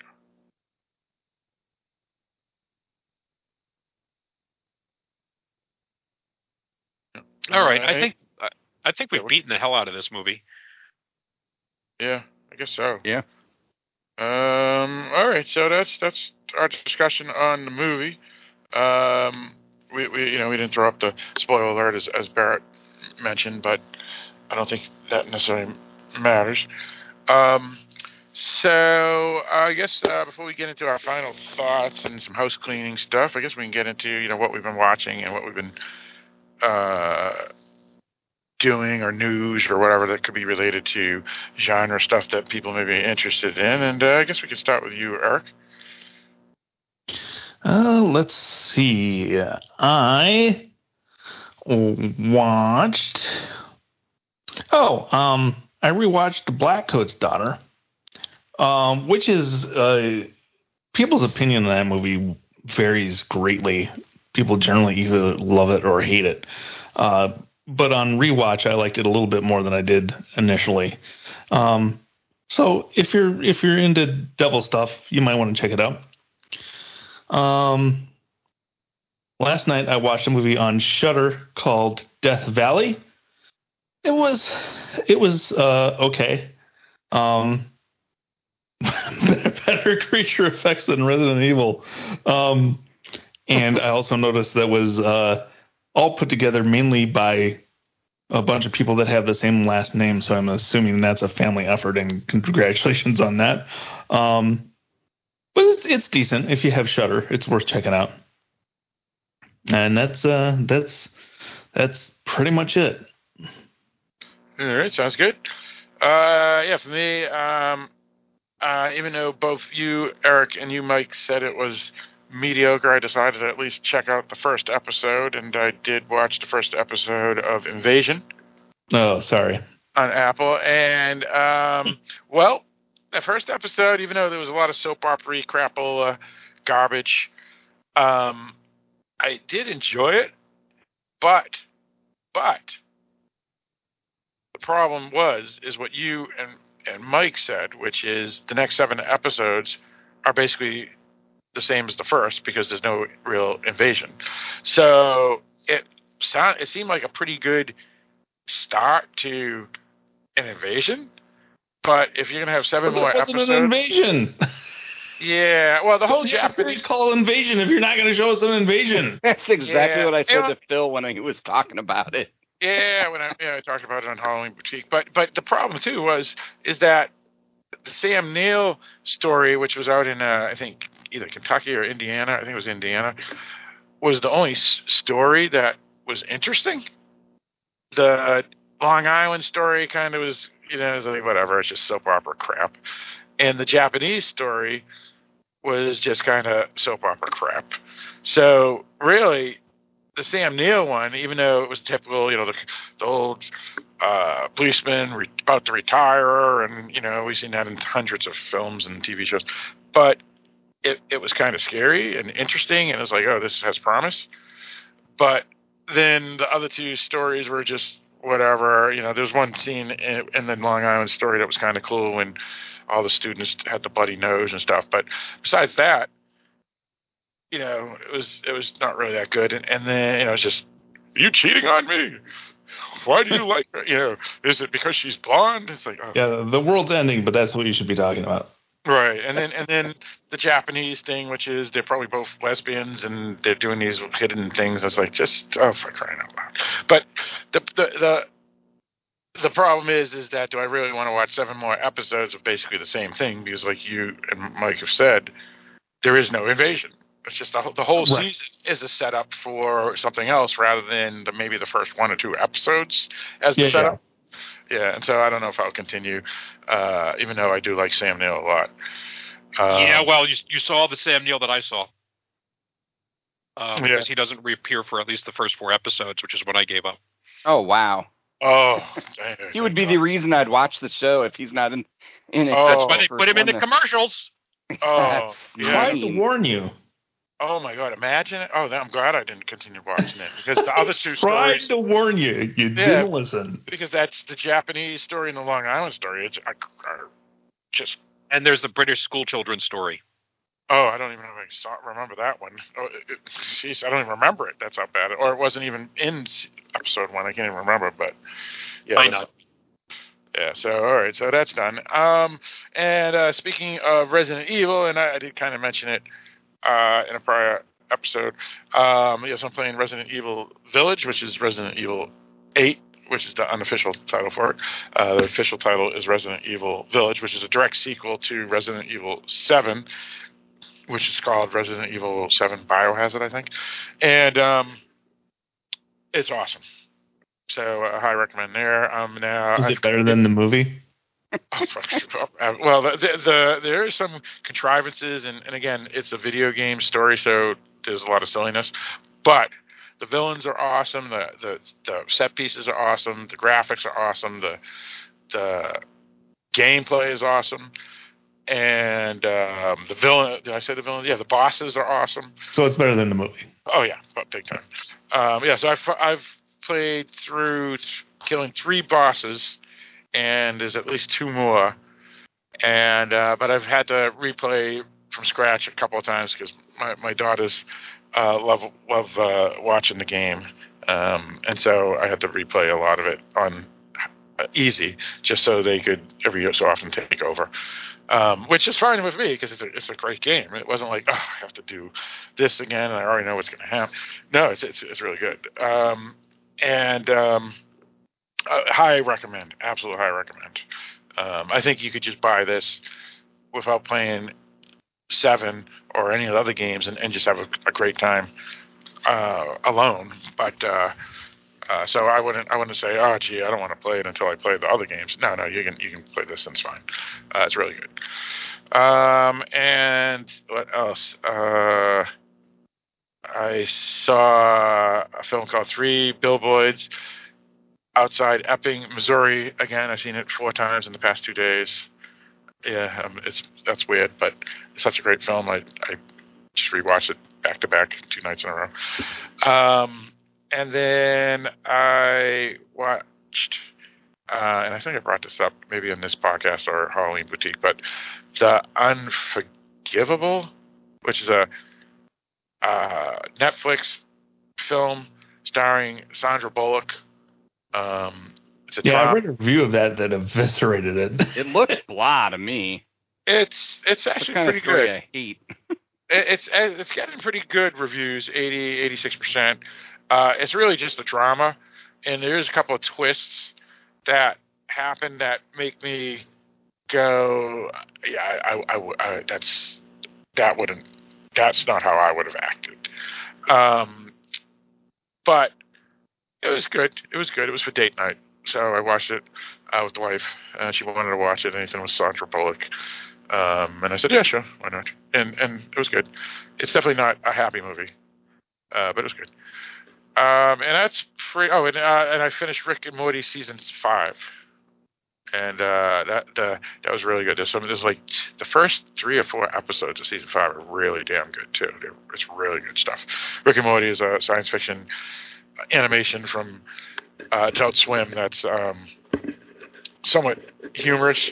Um, and uh, has a lot of uh, things, you know, like jokes like The Simpsons or American Dad or South Park or something that, um, you know, you either get it or you don't, and and uh, it's really good. It's really good. Uh, and that's pretty much it for me. Uh, let's go with you, Mike. Uh, honestly, I've been really busy. I have not watched anything. Um, I have upgraded my Resident laptop. Evil. Twice, you saw it. So, Resident Evil. yeah. What about what about your laptop? I said I've upgraded my laptop, so Oh yeah. the thing that took me an hour to just like cut and paste a couple of pictures on uh, Microsoft Word last night, uh, I'm hopefully now completely done with, and so I have a brand new laptop that is working beautifully right now. So hopefully all my, my issues are resolved. I gave up trying to fix it. It just sucked. I have Sounds no like idea his computer a couple of years ago. So what what what, what didn't you bother? Fi- you gave up on, Mike? My my prior laptop. Yeah, I understand. It's only a year and a half old, but All right. I mean, I can't tell you just. I mean, how slow it was was. I mean, you get a sense of it, but you you have no idea. It took Well- you 45 minutes to get on Skype. We have some idea. Yeah. yeah, well, you, you know, you know what's uh, I I On I on occasion, not always. I think I, I think I mentioned it. I bought this Dell, and it had like a, it was cheap, and I said, all right, and and it's it's just really bad because, um, I think it maybe maybe the RAM. It's something that that makes it wicked slow, and it's really just a piece of garbage. Um, so maybe it it was just a bad one of those type of things, Mike. I don't know. Uh, what what Yeah. company was the crappy one, and what's the the new one?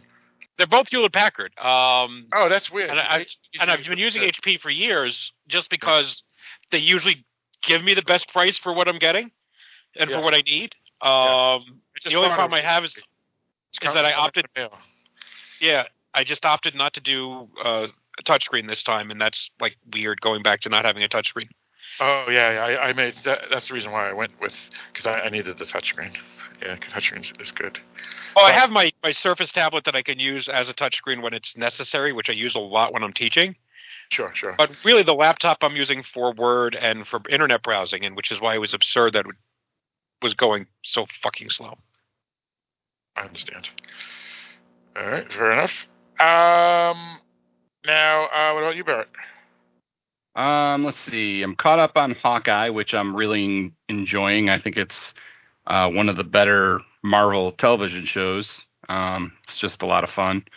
And we watched the first episode of a new show on HBO Max called Station Eleven. Um, it's kind of, I think it's going to be a sci-fi movie. Um, or show, but it's hard to tell. It's definitely pandemic related, so we'll see where it leads. All right. Yeah, they, there needs to be a way to keep up with all these new shows with all these streaming channels. I Like know. maybe just a, a guide for what's on TV would be useful. Yeah. and we could call Maybe it they TV could guide. weekly. Yeah, maybe put some articles in on the new shows that you should check out, and maybe some schedules. You know, what's on what channel. You should I'm start thinking something website. like that. That might be helpful. Sad thing is, there's probably younger listeners that don't get the joke. Yeah. Now the joke is that it used to they used to have one of those when there was like three channels. Yeah, exactly. in case for some reason you didn't have the entire schedule memorized. and there weren't computers for them to put it up on. Now the difference is then if you missed it, you missed it. You definitely missed it. Yep. Oh, yeah. Yeah, well, again, and even though this is modern days, that's the reason why I stopped watching Better Call Saul, was because I missed it, an episode, and and that was it. But they're on streaming now, so you should watch it. Right, right. So now, now I can I can get into it, but I don't really watch television anymore. DVR. What is it? Did you say DVR? Yes, that's what he said. Yes. Yeah, yeah. I don't have that. Just, anymore. just Well, that and you're part of a Didn't know that show that on. you know talks about entertainment, and you don't watch anything anymore. That's what you're saying. yeah, yeah. Pretty much don't. I don't watch anything. yeah, I, I just read. He's got two kids. Yeah, that that does a lot, and, and I do a lot and of. uh, apparently trivia takes the rest of his life. Oh yeah. Yeah, yeah. Well, I cook a lot too, and, and stuff. And, and I watch three billboards outside Ebbing, Missouri, four times in two days. You know, things Good like lord, man. Yeah, I like that movie, but not that much. yeah. I may, I may actually wa- watch it again tonight, but we'll see. I haven't even seen it. Oh, so good. So It's you've a seen it good for me. I don't need to. Well, when, when when it first came out on VOD, I bought it and I watched it like twelve times in five days. My wife thought I was like insane. She, Uh, she yeah. Would cry and go, "Is that that movie again? Didn't you just watch that yesterday?" I go, "Yeah, and I watched it three hours ago too." And now I'm rewatching. And I'm, I was like, oh, "That's You can do that with like Die Hard or something, but oh, I, I, you can do it." Yeah, something that's where true. people die a lot.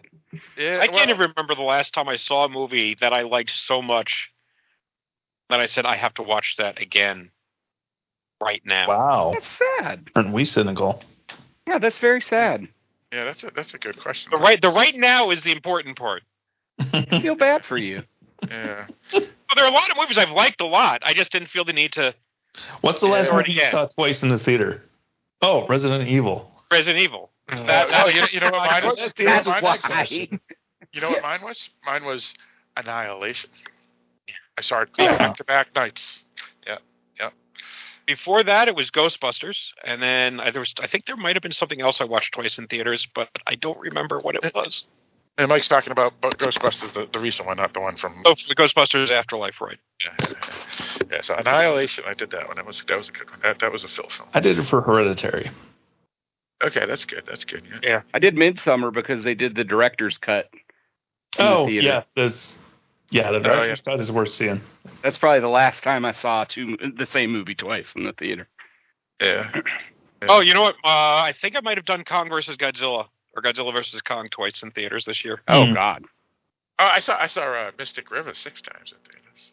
Wow, Yeah, I that's saw fun. I saw I saw The Pledge, that Jack Nicholson film, like six times. Uh, I don't think I've seen any movie in the theater Traffic. more than Silence of the Lambs. okay. I Yeah, saw I that think Ferris Bueller's Day mom Off. I went six, to like seven five times. times. Okay. Yeah. Yeah, and I then think I, did Jurassic Park and T two like five times each. Right. I did Unforgiven, I think maybe four or five times. Unforg- uh, and I did uh, other good ones. Uh, Matrix I saw twice because I got a bunch of friends to go see it after I saw it the first time. I was like, wow, this is a great movie. That makes Oh, sense. I see it.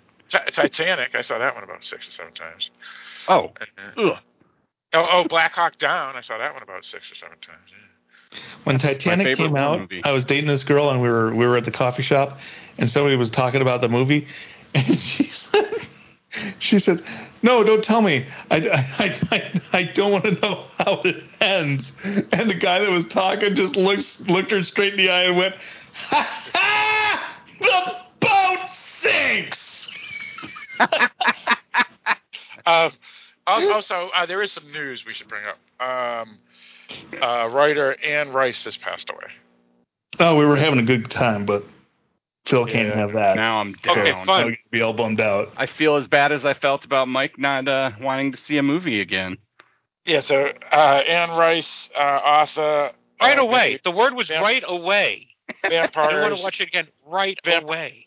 vampires, and and uh, witch Mike just doesn't like movies anymore. vampires No. and witch vampires and witch books. Uh, she just passed away at the age of eighty. So that's not young. So she got a good contract for her heirs. Yeah. Well, she's just uh, basically the same age as Joe Biden, so he may be going next. I don't know. Uh, but either That's way, just a uh, fantasy, Phil. no, no, no, not necessarily. No, no, no, no. Uh, I'm going like- on a limb and saying he has better health care. He probably does. Even if Anne Rice was pretty wealthy, yeah, he probably. Yeah, has if they can healthcare. save Trump from COVID, they can save anybody. so Yeah, yeah, that's true. Yeah, he, he had COVID. You're right. Um, and, and he is not the picture of health. no, but they got enough drugs and stuff into him that he made it. Yeah, yeah, he did. He did. He did. He did yeah. And so uh, Biden. Uh, but yeah, either way, let's get back to uh, All right, let's let him talk pres- politics here. not not not presidents. Uh, we'll go back to Anne Rice. Yeah, so uh, she wrote uh, uh, Let's go back with to a why Mike doesn't vampire like movies anymore. and the Queen of the Damned, uh, the Witching Hour, and a bunch of other books. Uh, she's a legend in horror fiction, especially uh, earlier in her career. Uh, then she, I guess, she had she became like a born again Christian or something, and so she switched to uh, witch tales uh, from vampire tales after that. Um, but I don't understand how that makes sense, but okay. but um, yeah, she either way- definitely had a weird period, but she came back to the vampires. I thought as well. Okay, she did. Yeah, I'm not really sure. Uh, but yeah, she. Uh, I read one of her books, The Interview with the Vampire, because I saw the movie, um, and it was pretty good. It's pretty good. I have a couple of books right behind me The one the shelf, but I, I like the one after interview better than interview. Oh yeah, Vampire Lestat. Yeah, yeah, that one's supposed to be pretty good. I heard. Yeah, that's okay. I mean, it's. Uh, I, I I think they're both better than than what followed. I didn't. I stopped Yeah. reading the at some Dan was point. weird. Yeah, yeah. Which one was The weird? problem- I think the Queen of the Queen Damned. of the Damned. Oh, okay, yeah. I think the problem is once she d- wrote Vampire Lestat, she knew she was writing a series, Yeah. Mhm. Right. right? And so every so no so Interview with the Vampire is fairly self-contained. You know, it's like The Hobbit, Right. you know, of of those books, and then everything else. Uh, right. Right. Yeah. Yeah, yeah, that's that's true. That's what happens is is that a lot of times you, you go back to the well that made you the money, even if you don't prefer to do that. Well, you may have to because of a contract. That's That could be true. Yeah. Well, Yeah. that's the thing is, is that they offer the contract to say, hey, we, we'll give you thirty Yep. million dollars for three books, but they have to be about Lestat. And it's kind of hard to turn down thirty million dollars. So it's like, Yeah. yeah, yeah, I think I'll, I guess I'll do it. All right, sounds good. I'll go back to that well for thirty million dollars. Yeah, so you know it works. Um, so yeah, uh, rest in peace to uh, Anne Rice. Um, unfortunately, I don't believe any of us are like huge fans of her, so that's why we, we're unfortunately not able to. I read, I read I'm a huge books when they fan of her popular, vampire. but haven't Yeah. revisited that material. Yeah, I'm a I huge mean, I books. I've liked a lot of her books. I haven't read anything close to all of them. Uh, I, I don't know enough about her to say I'm a fan of hers. I'm a fan of a couple of her books, and I obviously don't wish her death. to have happened. Um, but it's also hard for me to be completely sad about someone who dies at 80. Um, you know, unlike some people who die at a much younger age. Sure, sure. Actually, there's another Anne born in 1941 as well. That was uh, my favorite author back in the 80s and 90s, modern author, and uh, that was Anne Tyler, and she's still alive. So she's awesome. Accidental Tourist. There you go. It's a great, great book. Great book. And the movie was damn good too. Um, William Hurt, he was awesome. Uh, anyway, Dan William Hurt. Oh, really? I, I, I love William Hurt. I, I, this is something about him that's that's kind of interesting. He's just awesome for some reason. Um, anyway, um, all right. I guess uh, any other news anybody want to bring up besides the passing of Anne Rice? I, I I. I have not paid attention to anything. Honestly, I have not heard anything. All right, sounds good. So I guess we can uh, get into our final thoughts on the movie Resident Evil: Welcome to Raccoon City. But before we do, uh, Eric, you actually do another podcast with your buddy Dan. I do. It's a general interest podcast called the Askancity Podcast. That's spelled A S K A N C I T Y. You can get it wherever you got this one. Excellent. And Mike, uh, me, you, and Eric do another side podcast uh, that we've been recording recently. Yeah, that's Cinema a la carte. Which did we actually record two episodes in, within a month of each other? I think that happened. Yes, yes. So we're actually going to probably do three uh, in almost uh, just over Three a month, months in a row. Woot woot. yeah, so Cinema a la carte was sort of our filler podcast for when we're not doing any other podcasts. Uh, and then things got busy for all of us in one way, shape, or form. So uh, the idea is doing uh, movies that are not typically dark discussions material. Um, and so uh, recently we have uh, done films uh, such as The Edge. Uh, and Flash Gordon and Collateral and um, what was was what was your last Kiss, one? kiss, Phil? bang, bang. Kiss, kiss, bang, bang. Kiss, Kiss Bang Bang is the latest episode. Uh, Uh, uh, was- American uh, History of Violence. History of Violence was another one. So they're not like all fun and games. Uh, although Kiss Kiss Bang Bang is a lot of fun and games, there is some darker stuff to it because we are still who we are, and we do have that attraction to things that are a little bit sick, twisted, or scary. But nevertheless, What's they the do not. point of watching something happy. Yes. Yeah. It's And- and- just going to make you expect good things to happen. But either way, um, we- we'll have three episodes coming out in Q- Q1 of 2022. And during that period, uh, myself, Barrett, and Kevin Letts will be recording uh, uh, a podcast is coming back, Barrett? Um, Halloween Boutique No, no, Psychotronic. not that one. Not that one. Oh, Discovery of Witches is coming back in January. I think the show is going to be coming back, and we will be redoing our podcast again on it. Yep. So, Discovery of Witches, Demons, and Vampires, I think it's called. Uh, which will. Very uh, excited. Do a vague throw like that and then get mad when he starts throwing in the wrong podcast. well, well, well, and, and we'll, we'll, we'll, I'll bring that up. Yep. So there's another podcast too that uh, myself and Barrett and a couple other rotating co-hosts uh, do called a Halloween Boutique Psychotronic Reviews. Uh, we're recording actually an episode this Sunday night. Uh, Mike, you're uh, invited if you're, you're interested, um, and and you too, Eric, if you wanted to. Um, and it will be a couple another indie film uh, called Behemoth uh, that we're that we're gonna do, um, and then uh, so we'll have a few of those in the bag, and our interview with Tara Violet, um, that was the director of photography for the film I Without a Face. Uh, that episode should be coming out next week, right before Christmas. Really good So- episode. Yeah, yeah. So Halloween Boutique Psychotronic Reviews uh, has a, a bunch of episodes in the queue that are ready to go uh, as well. Um, and that's pretty much that. Um, so you can email us at darkdiscussions at AOL.com or press contact us on darkdiscussions.com. Send us an email. If you want to be a, a columnist for the website, uh, just type columnist in the subject. Um, so let's give our final thoughts on this movie here Resident Evil Welcome to Raccoon City. So let's start with you, Eric. Eric. Does the silence say everything? I was I was muted and couldn't find my cursor. Oh no, no more beeping, please. We had enough cursing. Uh, yeah, uh, I didn't like this movie. Uh, it's pretty much a waste of time. I would not recommend it. All right, sounds good. Uh, Barrett. I, actually enjoyed the movie, but I probably turned my brain off while I was watching it and just enjoyed the the horror, well, the horror monsters and the action that was going on. So take that as you will. I thought it was okay. All right, sounds good. Uh, for me, um, yeah, it was okay, but uh, don't get your hopes up.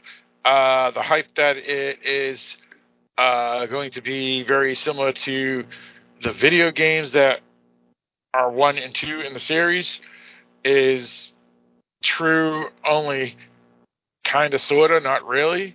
So uh yeah that that's that's unfortunate. It, this it, this movie would have been better off not being called resident evil and just called bio zombie town in seattle or something. I don't know. But it, it's it's it's not the resident evil movie that people were hoping for so um just keep that in mind and yeah it was all right uh mike Yeah, I, I think it is kind of the Resident Evil movie people have been hoping for in broad strokes. The problem is the devil's in the details. Right, and right. from the fact that they said it's super, super scary and it's not, you know, that was their goal and they've, they've failed miserably at that. Um, that, yeah, they have all the classic characters there, but absolutely none of them is cast well. Um, and it's not necessarily a fault of the actors. I just think they're miscast in the roles that they're in. Um, yeah, it's just it's just not executed terribly well. I'm kind of like Barrett. I, I didn't hate it while I was watching it. Uh, I don't necessarily think this is a bad like just time waster watch if that's a thing. Uh, but unless you're really a fan of the Resident Evil games or that one of three people that's a fan of video game based movies, I don't. I would not put this on a recommend list. I would really just say it's for for the for the diehard fans only. And and even then, it's just just so you can say you've you've checked that box off. So people who like Die Hard should watch this. Yo, absolutely, because this too is even though it's it's clearly a Christmas movie, even though it's set in September 30th. Clearly. September 30th it was set. Huh? I didn't even know that. All right. So once again, the film is called Resident Evil: Welcome to Raccoon City. It is considered a reboot or at least some sort of film in the Resident Evil film series. Uh, directed by a different director than the prior director, uh, Johannes Roberts. Um, starring numerous folk, uh, but no, no, no, you know, Leonardo DiCaprio or Emily Blunt or anything. It's just you know whatever.